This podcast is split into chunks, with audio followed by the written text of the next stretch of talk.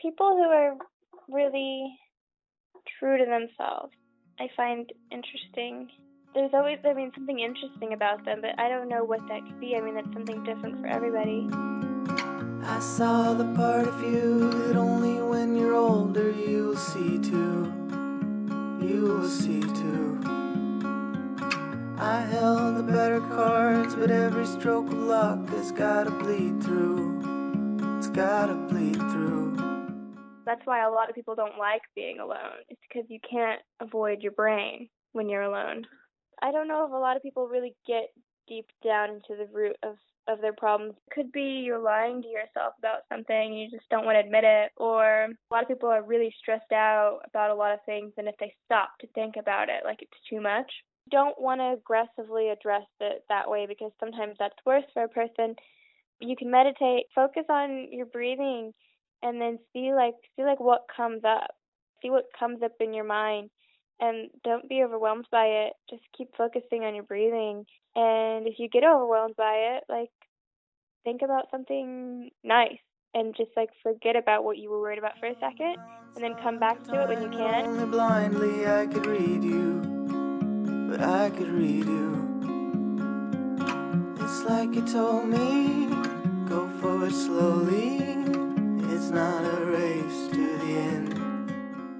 That was Cinda McLavena. I'm Andrew Connect, and this is the Unpretentious podcast, which is back after Thanksgiving and a trip to Calgary to hear Jordan Peterson speak, whom I highly recommend. Today we're talking with Cinda, who perhaps can best be symbolized by water. She is translucent to selfish, uncaring observers who only see what they want, evaporating with force, taking on the shape of the environment she's in, and yet is an unstoppable force whose ways are vital to life and growth. Some secrets can never be pried open, but in the sweetness of silence their story unfolds. Let's listen as she shares her story with us. I was living in Oklahoma and my mom kind of got me into modeling at 15, 16 to kind of keep me out of trouble. It was like a good um sort of like if I stayed out of trouble, then I could model, and if I got in trouble, then I wasn't allowed to. Mm-hmm. Eventually, I kind of just like got in my head that I could do it professionally because of a photographer who lived in Oklahoma, and so I managed to set up some meetings in LA, and my mom took me there on spring break. And we had this bet that if I got signed, that she would have to let me move there. She really didn't think I was going to get signed, and I did. So then I moved here and I just model here. And when you say get signed, how much work did you do when you were in Oklahoma getting ready to go out to LA for that spring break trip? Okay, so I did a lot of working out. I will say, like, my workout routine is definitely not what I would suggest now. Now I would suggest more like toning exercises, whereas, like, my idea was like, oh, you're just supposed to be skinny. so I would just walk for like two to three hours a day and so I didn't get any like muscle. I just like got really skinny. Mm-hmm. so I did a lot of walking, and I did like that classic chicken and vegetable and rice diet. Mm-hmm. I did a lot of practicing. I don't know. I was really excited, so I worked on my book, and I perfected what outfits I was gonna wear. So your mom at 16, she's like, you can go to California. Yeah. Well, because we had a family friend who was planning on moving here, and he was a family friend for a long time, so she thought I could live with him. That's not how it worked out. So how'd it work out? Oh, my dad ended up moving here because he didn't want me to live with someone who wasn't my family member. Because he was very concerned about me not having my parent with me, which is good because I really liked him living here. He lived with me for the first two years. That's really sweet of him. What has your modeling experience been like? I mean, you're out in LA at 16. How has that gone for you? You realize very quickly that it's not as glamorous as you always think it is. Mm. It's still very enjoyable, and I still feel really lucky because I definitely do not have to work every day, and it's Mm-hmm. interesting, but definitely not as glamorous as you think. You don't get paid very quickly. It takes a long time to get paid because you like do the job, and then you get paid like three months later, Hmm. sometimes longer. But it's something that you really don't count on when you first move out here to be a model. Anyone wanting to be a model really got to plan on not having rent for a few months. That's good advice, and that would be good to know. Because yeah, I would think you know, Yeah. I want to be paid every two weeks, but there it's that's you're kind of dealing with the clients where they're going to take a while to see the final proof, and then maybe they'll pay the money to someone who passes it along to you eventually. Yeah, it's like a whole process. Hmm. I definitely loved it, and I still really enjoy it. The industry's changing a lot. How so? Instagram, like when I first started, you'd have like three castings or more every single day. And now because there's Instagram, they don't cast in person as often. They book through Instagram and you get direct booked, Hmm. which is one good thing actually because you don't have to drive around to as many castings. Uh huh. It is changing the way they do things because, you know, like a lot of companies are booking more like influencers or sometimes even people who may not have been models in the classic modeling days. So it's it's really interesting how that's changing. Do you live in LA, or where are you at right now? I live part time in LA and then part time in the high desert near Joshua Tree. What's going on out there in the desert? I have a, a ranch with a bunch of animals. I have chickens and goats and ducks and rabbits and puppy. I have an iguana, but he lives in LA. and it's my boyfriend and I's ranch. What kind of draws you to that ranch life, or what do you enjoy about that? I really enjoyed going out there because it was like a really good escape from the city. Hmm. And it's really just like a breath of fresh air because, like, living in the city for so long, you start to feel sort of like trapped sometimes. So I would always like drive out and go camp in my car before I met my boyfriend. It's really nice to have that like solitude. Hmm.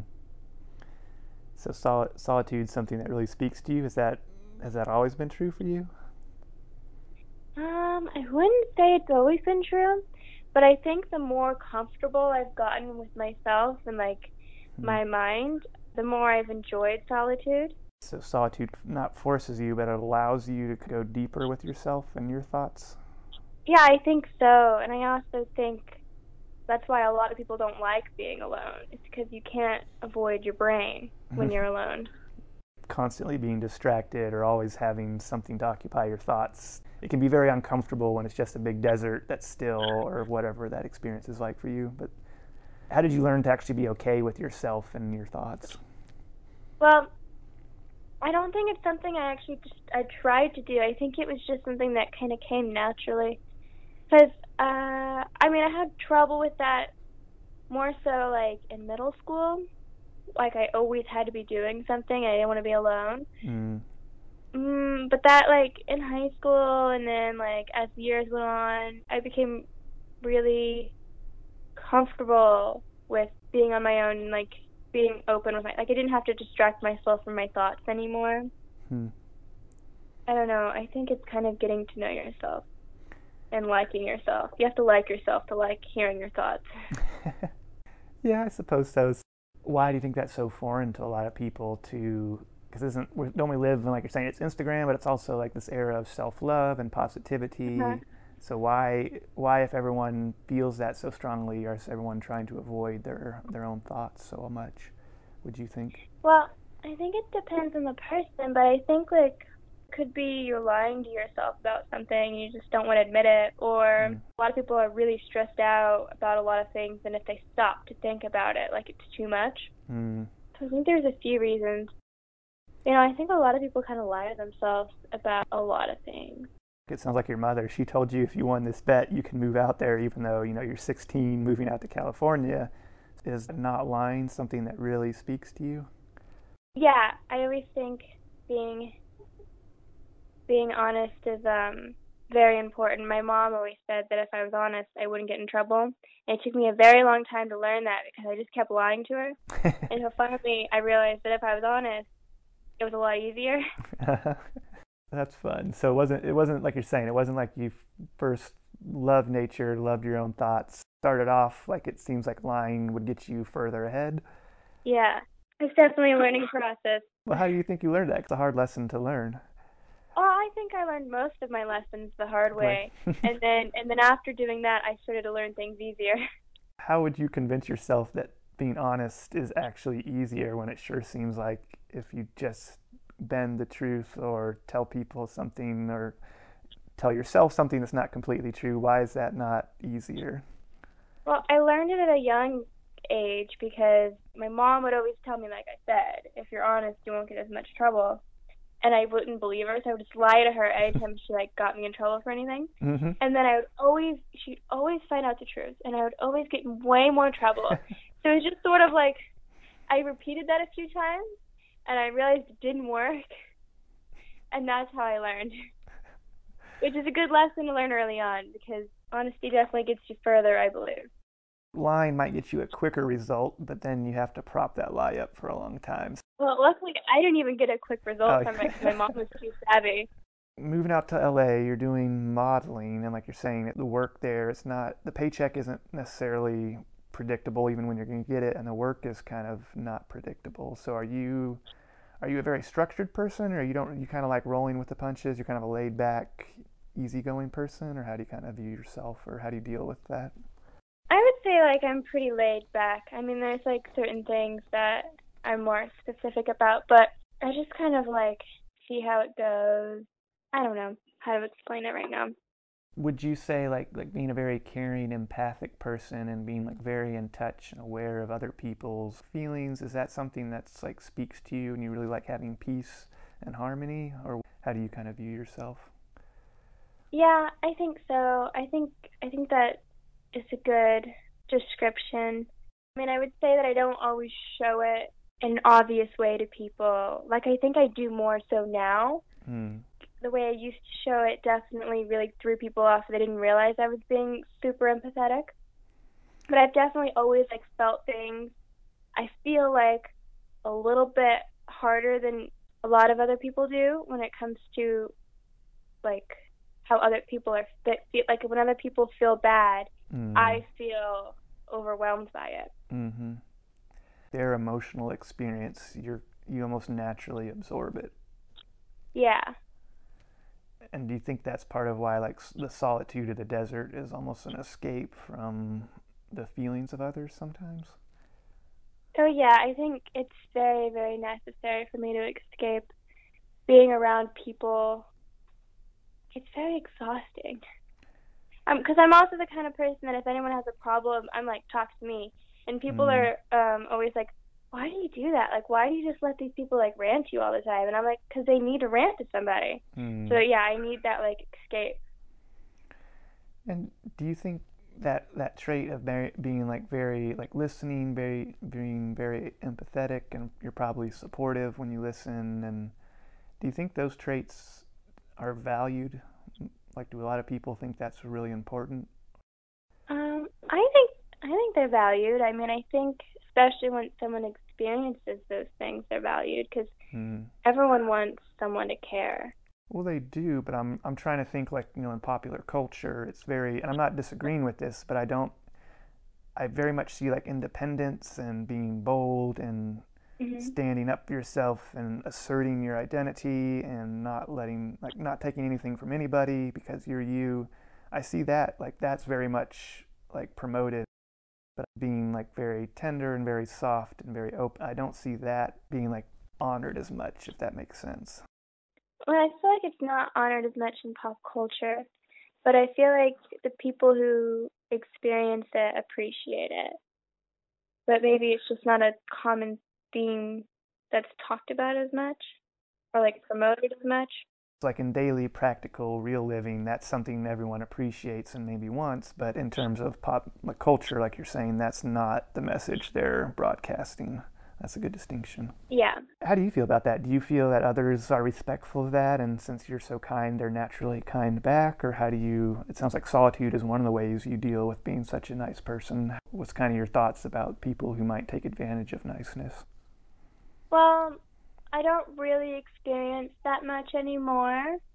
I mean, I have in the past where like I've, I've given a lot to friends, like done a lot of favors for them, and it just seems like they they're never really like that thankful, or like when I ask for one favor, it's, it's too much. Mm. So I mean, I've had experience with that, but I think it's more so like figuring out the right people to be around. Mm-hmm. I haven't really had as much problems since I've limited the people I'm around. And you feel okay doing that, or was that hard for you? No, it's pretty easy because well, I'm not mean to them either. It's just sort of like a natural fallout. I mean, I don't like, I don't just like drop people randomly. It was just sort of a natural thing. Let's see here. So is modeling that's like the full time thing you're pursuing? Are you kind of doing other things, kind of looking into other areas as well, or? Well, right now it's my full time job, but I'm trying to figure out um, what to do after. So I am working on a company for bunnies that I can't fully disclose right now because I haven't patented the idea, and so I'd like to keep it a secret. And then I've always been into anything medical, so I really was. I'm still considering following that path as well. I'm just not exactly sure where yet. Because I wanted to be a pathologist growing up because I was really into chemistry, but I'm not sure what I want to do completely. Figuring it out still. Well, that's fun. Where so where did that where's that come from? Pathologist like that's a pretty specific thing to be excited about at a young age. Well, I just I really liked chemistry and I love science and math and I liked the medical field and my mom had a friend in pathology and I went and I met him and like saw where he worked and I knew you could do pathology in a hospital with living people or you could do like pathology on like dead people to figure out why they died. Mm-hmm. And I was sort of like a strange kid and like dead people kind of interest me. Uh-huh. So I uh I was like pathology sounds cool. I I want to figure out why people died. what about that is int- intriguing to you? I was a kid at the time, but I just find the science of the body really interesting. Hmm. So there's something about like like having control over your body or knowing how it functions that that really speaks to you. Well, it's just like the science of it. Like there's so many different functions and just how how it works really interests me and learning about different diseases. I don't know, I find it all very interesting. Well, it is. How would you make someone else interested in that? Like, what what to you is like this is what's interesting about it that is just cool. Typically, I find like I read about some disease that I find really interesting, and then I just go on some really long tangent about it, where like people who don't know what I'm talking about just sort of stare at me very blankly, and then they say, and then when I'm done, they say like, I have no idea what you just said. so I don't think I actually get anyone else interested in it. Is the CDC like your like your dream job? the, the Center for Disease Control, like in Atlanta. They focus on disease control. So, like, what do they focus on? Like, not spreading disease.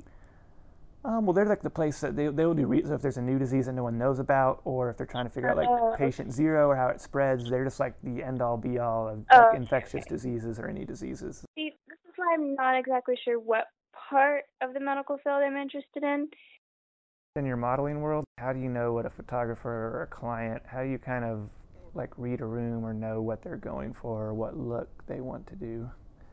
Well, typically, for some reason, they don't usually tell you. Hmm. I don't really know why. yeah. You kind of have to judge it sort of on what theme they put you in and the clothing, how they're shooting, and what they seem happy with while you're shooting with them.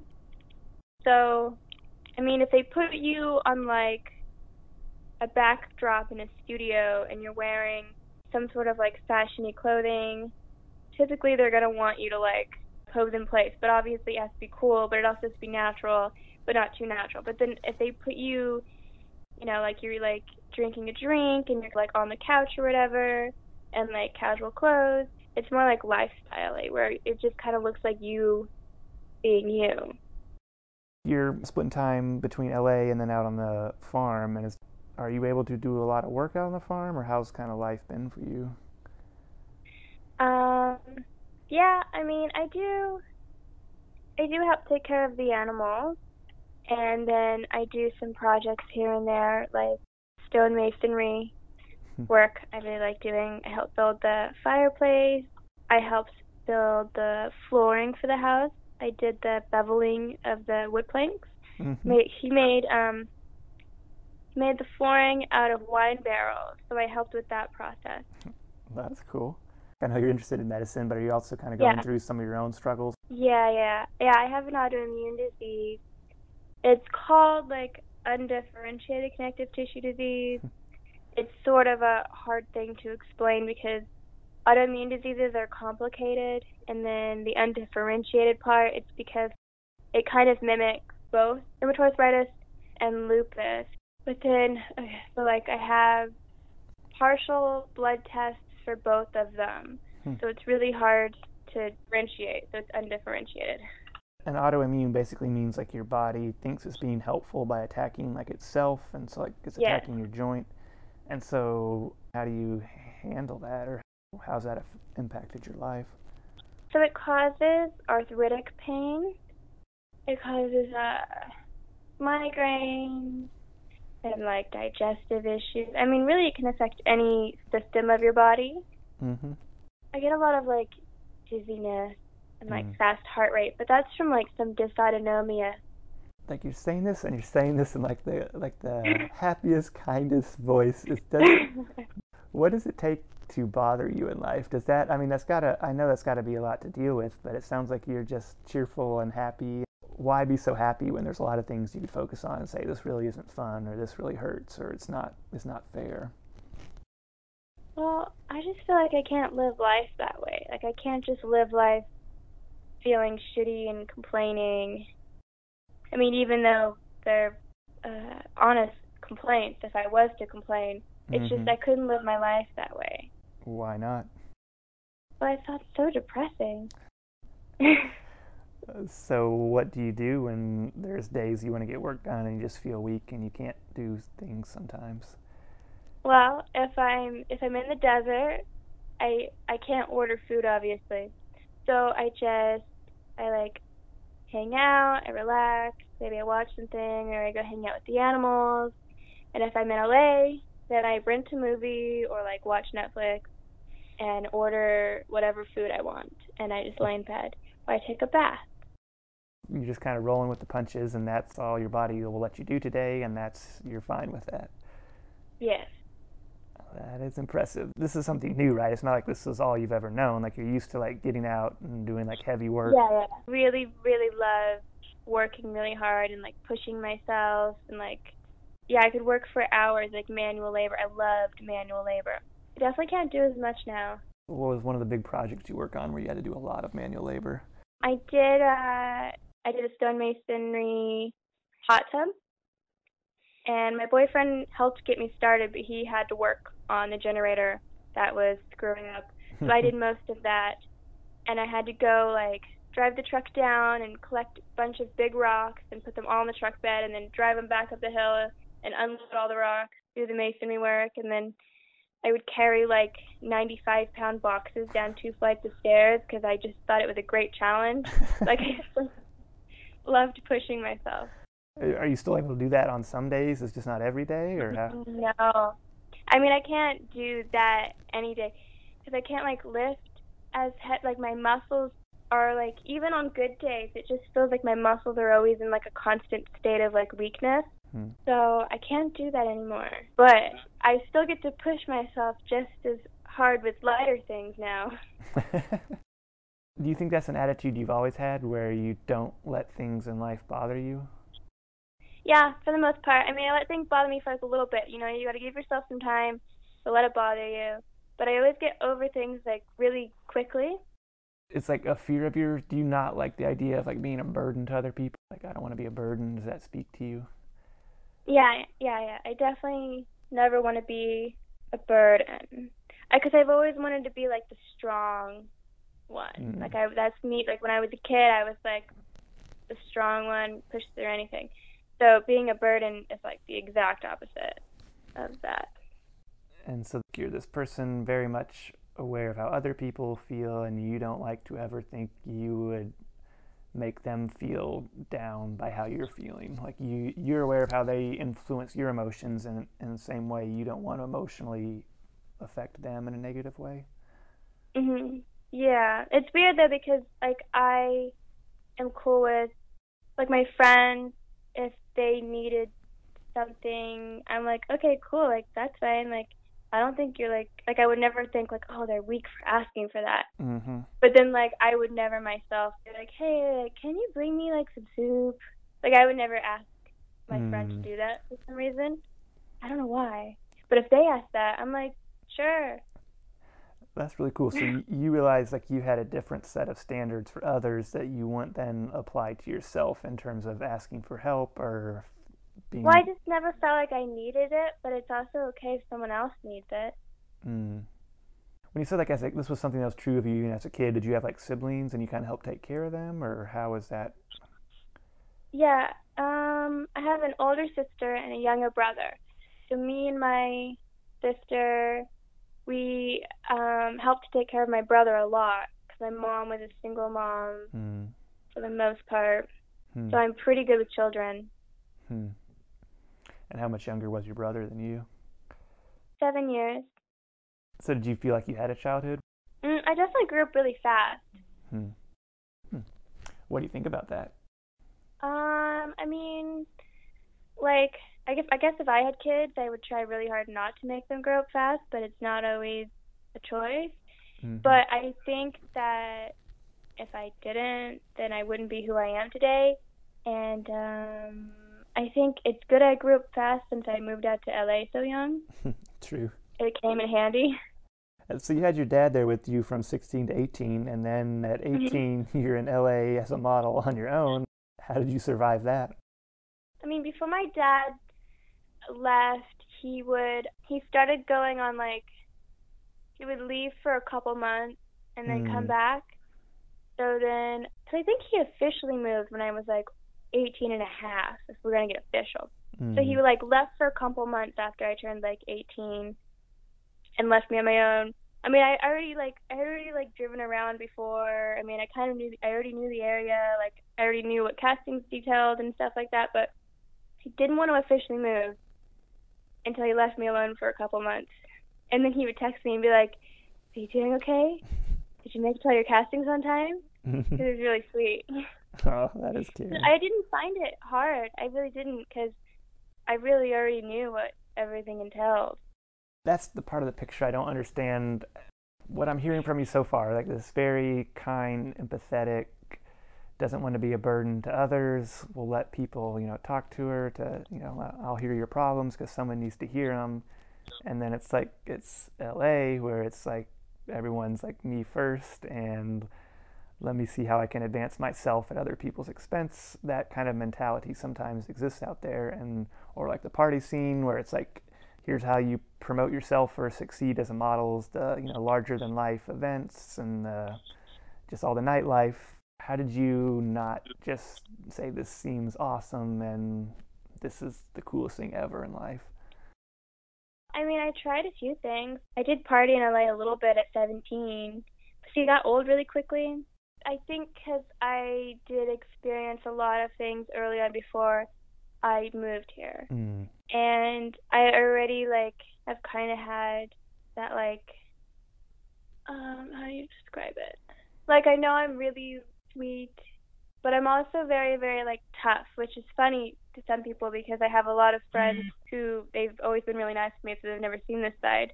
And they Mm. always laugh and they're like, I can't imagine you being like tough. Like I can't imagine you being like a bitch to somebody. And I'm like, that's because you're nice. But I do have that like that side of me will deal with bullshit in a nice way for a little bit. But then if it doesn't if it don't stop, then I can be I can I can turn that on. that's how you come across right the kindest the kindest nicest person ever but that's what's fun about you is you do have this edge to you that if if someone's trying to take advantage or you sniff that out and then you're going to bat of this isn't happening was that a struggle for you to develop or you just had to develop it or how did like i get that some people are just naturally nice that's their personality but how did you develop that and yet still retain your niceness I feel like you you can't change. Maybe this isn't true, but I feel like you can't change a person's deep down personality. Of course, you have to develop a personality. I mean, when I was younger, I did a lot of crazy things when I was in junior high, and Mhm. so I got really good at that tough side because you couldn't not be tough with the things I did in junior high. So circumstances, if you had continued being nice, you would have gotten swallowed alive. Because the circumstances were so extreme, it forced you to develop this side of you that otherwise you might never had to have. Well, I think I also had that side of me embedded in me. I always forget. When I was a child, I was quite aggressive, like before kindergarten. so I think I've always had both sides. Like I think I've always kind of been a bit of a contradiction because I was very aggressive as a child. I would like bite people like before like, I'm not like before kindergarten, and I would headbutt people in the face. My mom said that like at church she'd have to have one friend sit at one one end of the pew and then her on the other end of the pew because I had so much energy and I was just so crazy that I would like run back and forth and they would have to catch me so I didn't leave the pew. Uh-huh. so I was like I was a very crazy kid. And then my mom said I got really sweet once I started kindergarten. Huh. That's interesting. And you So I guess I wasn't always just sweet. I always had that side. and that that idea of a contradiction that that kind of speaks to you or it's like so deep down you wouldn't just say you're this really nice person it's like deep down you think there's a mixture of both in there yeah i think so like it's definitely not a one one-sided thing how do how does someone truly get to know who you are like because like you're saying you're very adept at like reading people and seeing who they are and responding kind of based off of their vibe or how they are so is that part of who you are is that you're just a very responsive person how does someone truly get to know who you are? I feel like I'm pretty open. I mean, there's different sides of me, so different people may see different parts of me, but mm-hmm. they're all true. It's just like they bring out different pieces of me. And I'm very open and honest. It's, it's really not that hard to get to know at least a side of me. Mm-hmm. but that's the thing. So there's there's sides of you, and it's like all the different sides of you. How does how does someone get a more complete picture than just how they interact? Yeah, I'm just curious. Like, how does someone get the full picture of like all the different ranges you kind of have? Um, the full picture. Well, I mean, I guess you'd have to be like really, really close to me to get the full picture. Hmm. Like officially, I guess. Like my my boyfriend has the full picture, and I guess your parents, your mom. Mm-hmm. Yeah, my parents, and then two friends have like a, a full picture idea. But mm. I hmm. would say pretty much everyone else gets. I mean, they know me, but they don't know every part. yeah. What's the? Huh. Trying to figure out what I'm getting at here. How would you get to know a, like a lot of different sides of different people? Maybe there's another way of saying it. I think it's time, maybe, because I think in order to get to know different sides of people, you like you have to be around them for a while and really appease to those different hmm. sides and have detailed conversations. Hmm. And so what what in your like you said you've kind of you've experienced life at a young age in junior high you kind of went through some times that kind of helped develop this like the the toughness to you and bring that out more. It was there from a, a kid and then you've had these modeling experiences in LA where I'm sure that's brought you into contact with a lot of you know different people, different creative types, and then you've been out on the farm or the desert with your animals. From all those experiences, what do you think is valuable in another person, or what would make a person stand out to you? Or it's like that's interesting, or that's someone that seems cool or worth getting to know. People who are really true to themselves I find interesting, and people who are, I don't know, just like sweet and honest. And there's always, I mean, something interesting about them, but I don't know what that could be. I mean, that's something different for everybody. There's some people who they would argue that there's nothing more boring than honesty and being naked because you know everything, you see everything there is, and yeah. what people really want is to well, chase. I mean, mystery is fun, but That's true. Wait, so you want an honest, mysterious person? well, I mean, like by honest, I mean like true to themselves. I don't even. I don't mean necessarily like a complete open book. Here's all of my truths all at one time. I'm more so like like they're they're true to who they are. Like they don't have to lie about who they are like they don't like it's not like they're like telling you every single thing about themselves, but they're just like they're just authentic to themselves. Circling back to like this this duality to your nature where it's like you're a very kind person but if needs be you will fight tooth and nail and that that kind of mysteriousness and openness to you. How does all this fit together? It's like you want to be very known you're very open but yet to get to know all of you that's much more challenging than people think. That seems like a very cool thing but it's like how how does that work how do you fit all these different parts of you together? Do you think a lot of people you meet are kind of one sided, or there's just one, like once you get to know this about them, you know all there is to know about them? To me, one person could seem like one sided and not particularly interesting, or like I know them, like one side of them. But then to another person, they could be completely different. So I don't know if I would say that there's a lot of people who seem like one sided, because maybe maybe you, they do to me, but they don't to other people. Some people, that's maybe, like you're saying, they can't be alone with themselves. They can't fully develop the different aspects of their character, and so all they are is just this one side of a thing, maybe, or maybe not, I don't know. I really think that people are complicated, even if they seem really simple to me. I think, like, they're everyone's complicated. They all have more than one side. For the most part, I mean, I could be wrong. I guess maybe some people aren't that way. But I think the nature of, of humans is complicated. Hmm. I agree with you, but I agree that a lot of people they want to not face those complications and they want an easy answer, which is why it's hard to be alone with a person's own. Well, thoughts. yeah, I mean, I think a lot of people want an easy answer, but I'm, I think that people want an easy answer, but I don't think there is any easy answer for any person. Yes, I agree with that. That's what a lot of people are looking for. Like they want to learn how to be quiet and still with themselves. They want to be aware how to feel self assured and to not obsess over their looks, even when that might be their very job, is based off their looks. Like it seems so natural and effortless to you. I do a lot of thinking.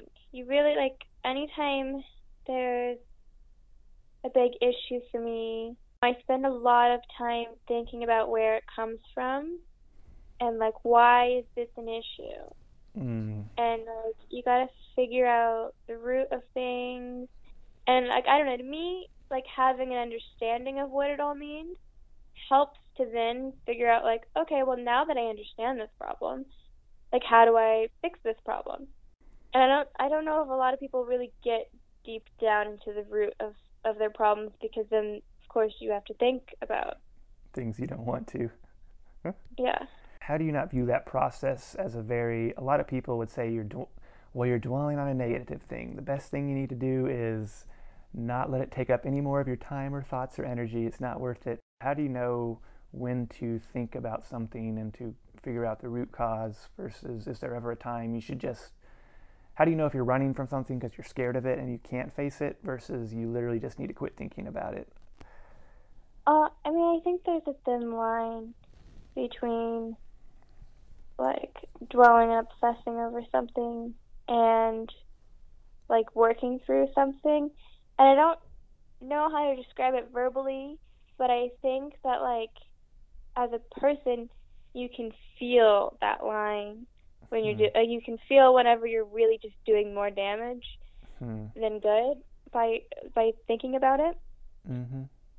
let's say there's something from your past that this was 10 years ago and yet somehow it's still weighing on your mind that might feel like you don't want to address it do you think there are things you kind of need to dig up and examine in life and like you're saying if people have a history of doing this it's so much harder to do it i think if it's an issue for you and it's affecting your daily life or affecting you in you know important situations of your life, then I think it's important to address it, regardless of how old it is.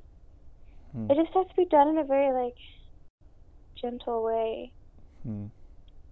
I know this like everyone always says this. Everyone always says to meditate, but no, really, like meditation really helps. And meditation is that partly like what you're talking about of asking yourself, why do I feel this way? Why? Keep asking why until you can't. There's no further to go than this is why. Well, it's like, well, it's like breathing. So you know, if you don't want to aggressively address it that way, because sometimes that's worse for a person, Hmm. like you can meditate and just like fo- focus on your breathing, and then see like see like what comes up, see what comes up in your mind, and don't be overwhelmed by it. Just keep focusing on your breathing, and if you get overwhelmed by it, like think about something nice and just like forget about what you were worried about for a second and mm-hmm. then come back to it when you can. It's like it's like med- there's like meditation techniques all made for this sort of thing that I've I've practiced. what's something i mean if you don't mind sharing within your comfort zone what's something where a thought comes into your brain you're like ah i really don't want to think about that but then you're like okay i'm going to get comfortable with it and i'm going to come back and address it. What's uh, that sounds fascinating to me like how what's an example of something where it's like you kind of use that technique or that softer approach to a hard uh, topic to look at? I've always had a big phobia with vomiting, mainly other people because I didn't really have as much of an issue like cuz I didn't didn't throw up very often. That was a really big phobia of mine and I didn't address it for a long time. I just kept letting it get worse Hmm. until eventually it became a phobia against like any contagious sickness. So then like it became sort of obsessive to where like if if I heard like sniffles, you know how people, when people sniffle, it's like multiple times. Or like when there's a cough and and like you're like in the airport and like one person coughs, like six more people cough Mhm. for some reason. Those noises I got so like obsessed that like I couldn't not hear them. Hmm. It was really weird. Like Mhm. I would just like it was like putting a magnifying glass up to those noises. It was just like constant. I could hear Mm. them from everywhere. So that became a really big thing for me and the meditation techniques actually really helped a lot with that and it really like helps you figure out the root cause without even having to try to actively think about it. just by how does how does by not actively thinking about it how did you kind of figure out a root cause or what was the root cause in your mind Well, because you you meditate, and because you're calm and you're meditating, like I don't know why it works this way, but you just kind of like have a lot more realizations. And and I've also been the kind of person to like I like to find the root cause and I like to think about these things, so I want to make sense of stuff. Like Hmm. if there's like I don't I'm not just gonna be like I don't know why I have this phobia. I like to have you know everything to be in order and make sense. So I will like sit there and think about okay like when did this occur? that's really cool and that's hmm well i'm trying to pick i'm trying to like like that would not be like the first impression i get off of you and it's like it's so cool that that's you but i'm just trying to figure out from my end it's like why like the overwhelming like sense i get from you like i was saying like this empathetic this very like attuned person who's like free and like mysterious but like open and yet it's like do you think a lot of people get that you think a lot about things at a pretty deep level or that's something that that something you don't share often or is that just my impression or how do you kind of I haven't I didn't really think about that much until recently and I think that a lot of, I don't know if a lot of people know how deeply I think about things until they have an in-depth conversation with me. Which I mean why would you before having an in-depth conversation with me? how many different sides do you have or what do you see of your what are the different modes you operate on what do you what, how would you describe those different sides I mean, I feel like it's really hard to, to, to verbalize, and I'm, I'm not the best at verbalizing these things. But I mean, some people think I'm I'm rather shy, like I'm quiet and shy and like sweet and innocent. I wouldn't I wouldn't call myself innocent, though. I would think that's just what people perceive. So there's definitely that that side of me that's like quiet and and I do get shy sometimes and there's definitely a side of me that's like a little bit more like socially awkward but then it's really weird because then there's a side of me that's very very outgoing and bubbly and talkative and then there's like you know there's like a really chill side of me. I mean it's really hard to explain. I mean you're doing great. kind of like a less like I, I just don't really care side where it's like Mhm. can't be bothered by anything, whatever, just like fuck it. That was that side. I tend to get that side a lot more when I'm single, and that side paired with my wild side when I'm single. That happens quite a bit. And then there's like this like uptight side where like it, certain things have to be very specific, and I have all these like weird rules in my head, which is really weird because it doesn't pair well with like the other sides of me. Help me understand that more. Not very many people know that side. Why is that? Well, 'cause I think that's sort of like a more intense side, like the side that's like has has these weird rules and is very specific about certain things. It is very certain things.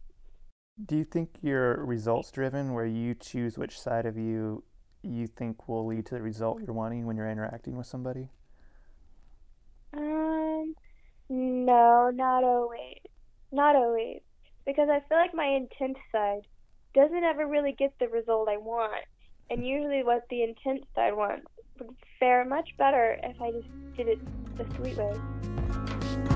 You were the better part of every bit of beating heart that I had. Whatever I had. I finally sat alone, pitch black, flesh and bone. Couldn't believe that you were gone. Next episode, we're looking at fixed gear racing and cycling over in the UK with Kiera McVitie.